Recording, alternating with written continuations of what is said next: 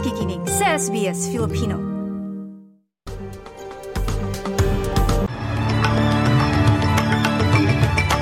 Sa ulo ng mga balita ngayong Miyerkules, bilang ng mga kababaihang nagiging leader at bahagi ng gobyerno sa mundo tumaas. Visa lottery para sa mga Pacific Islanders tinututulan ng koalisyon. At tickets para sa Eurovision contest sa Mayo maagang na sold out.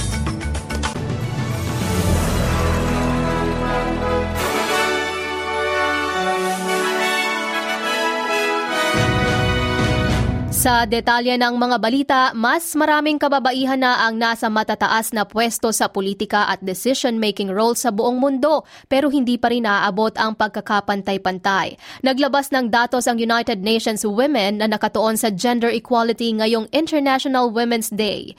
Sa nagdaang dekada, ang bilang ng mga babaeng namumuno sa estado ay umakyat mula 5.3% patungong 11.3%.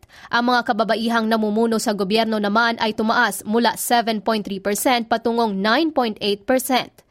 22.8% o halos isa sa bawat apat na cabinet minister sa mundo ay babae. Karaniwang polisan ng mga babaeng leader ay tungkol sa human rights, gender equality at social protection, habang sa kalalakihan naman ay mga batas tungkol sa ekonomiya at defense. Ayon kay UN Women Executive Director Sima Behus, batid nilang malayo pa bago makamit ang gender equality. Women and girls are most acutely impacted by what many are now terming the intersecting polycrisis across the world. The pandemic, the cost of living crisis, escalating wars and conflicts. Against this backdrop, data from UN Women and UN DESA shows that at current rates of progress, it will take nearly 300 years for women and girls to achieve gender equality. Sa ibang balita, nais naman ni Finance Minister Katie Gallagher na makita ang pagtalakay sa gender pay gap para para mabawasan ang pagkakalayo ng retirement savings ng mga kalalakihan at kababaihan sa bansa. Karaniwang nagre-retiro ang mga babae sa Australia na mas mababa ng $136,000 ang superannuation kaysa sa mga lalaki base sa research ng Australia Institute na inilabas ngayong araw. Ang gender pay gap ay tinuturing na pinakamalaking dahilan kung bakit mas kakaunti ang kinikita ng kababaihan na katumbas ng $1 million na mas mababa kaysa kalalakihan. Inirerekomenda sa report ang pagkakaroon ng parental leave para sa parehong magulang, bayaran ng superannuation habang nakaparental leave at magkaroon ng family-friendly work practices. Ayon pa kay Ginang Gallagher, kailangan itong matugunan. I mean, I wish it had been done 10 years ago. I, I, wish we weren't facing this inequality now. But it's also other things, like we've got to deal with wage increases for women in those feminised sectors like aged care, and we've got to deal with the gender pay gap as well. So it's not just super. Super's one element, but driving, um, you know, wages up will mean that women get more super in their accounts and will retire with more. So we've got to come at it from a variety of ways. Samantala, pambabatikos naman ang inabot ng talumpati ni Reserve Bank Governor Philip Lowe na sumentro sa inflation at kasalukuyang lagay ng ekonomiya matapos ang ikasampung pagtaas ng interest rate sa bansa. Umakyat na ang cash rate sa 3.6%, ang pinakamataas sa higit isang dekada. Sinabi ni independent economist Chris Richardson na posibleng magkaroon ng pansamantalang pagtigil o pause sa interest rate rise dahil sa daing ng mga borrowers. Whether you look at wages, whether you look at the monthly inflation data, whether you look at jobs and unemployment, uh, whether you look at the continuing weakness in uh, consumer sentiment, a bunch of things are telling us uh, that the economy is slowing and the Reserve clearly thinks it's going to have to raise interest rates at least one more time. Uh, at the moment, you would say uh, that a further increase next month. It's beyond then, I would say that the potential for a pause kicks in. Samantala, makakasira sa migration system ng Australia ang planong visa lottery para sa Pacific Islanders ayon sa federal opposition. Tataliwas ang koalisyon sa panukalang pagbabago sa Migration Act na magbibigay sa nasa 3,000 Pacific Islanders ng permanent residency kada taon sa pamamagitan ng balota. Para makasali bilang aplikante, dapat ay may formal na trabaho, nakapasa sa language at health at character test.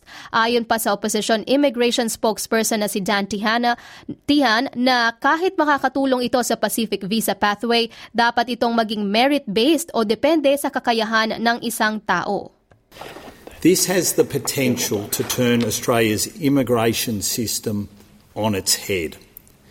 Instead of Australia's current immigration policy, which is based on attracting skilled migrants who contribute to the economy, the government proposes to introduce a lottery to decide who can become a permanent resident. That is why we oppose this bill. Ayon naman sa pamahalaan, ang planong ito ay makakatulong na mas mapaigting ang pakikipag-ugnayan ng Australia sa mga rehiyon at patas rin itong paraan para makakuha ng permanent residency.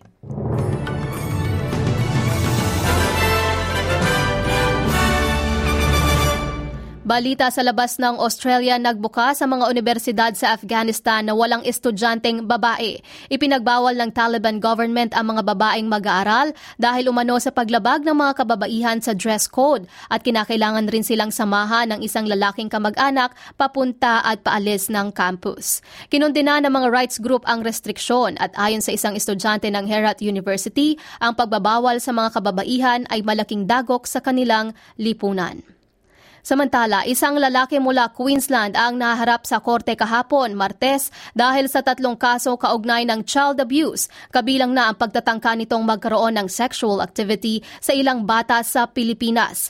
Enero a 7 ngayong taon nang maharang ng Australian Border Force officers ang lalaki para sa isang baggage examination.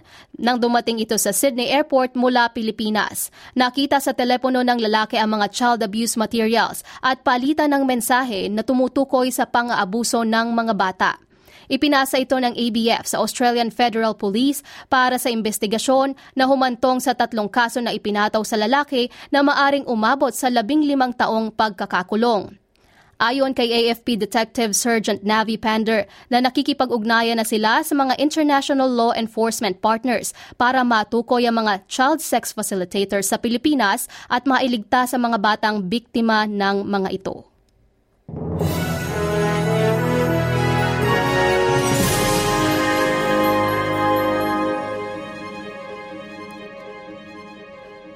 ibang balita, sold out na ang audience tickets para sa Eurovision Song Contest Grand Finals na gaganapin sa Liverpool ngayong Mayo. Kalahating oras lang ang itinagal ng maubos ang ticket. Sold out din ang iba pang public shows na may tig 6,000 ticket bawat show. Ang Britain ang mag-host ng kompetisyon kahit na Ukraine ang nanalo noong nakaraang taon dahil na rin sa hiling ng mga organizers na pansamantalang ilipat ito habang mainit pa ang nagaganap na gyera sa pagitan ng Russia at Ukraine. Nasa tatlong Tatlong libong tickets naman na mas mura ang halaga ang ipapamahagi sa mga Ukrainians. Nasa 160 millions namang katao sa buong mundo ang inaasahang manunood sa broadcast sa ikasyam hanggang labing tatlo ng Mayo. At para sa lagay ng panahon natin ngayong araw ng Miyerkules sa Perth, may mga pag-ulang mararanasan pero mainit at 35 degrees Celsius. Sa Adelaide, may mga pag-ulan sa umaga at 20 degrees, maulap naman sa Melbourne at 18, may mga pag-ambon sa Hobart at 16, maulap sa Canberra at 21 degrees Celsius. Sa Wollongong, maaraw at 29 degrees, mainit din sa Sydney at 31 degrees. Sa Newcastle, maaraw at 34 degrees Celsius. Sa Brisbane, maulap at 32 degrees. Sa Cairns, may mga pag-ulan at 31 degrees, ganun din sa Darwin at 31 degrees Celsius. At yan po ang kabuuan ng mga balita natin sa oras na ito. Ako si Edinal Magtibay para sa SBS Filipino.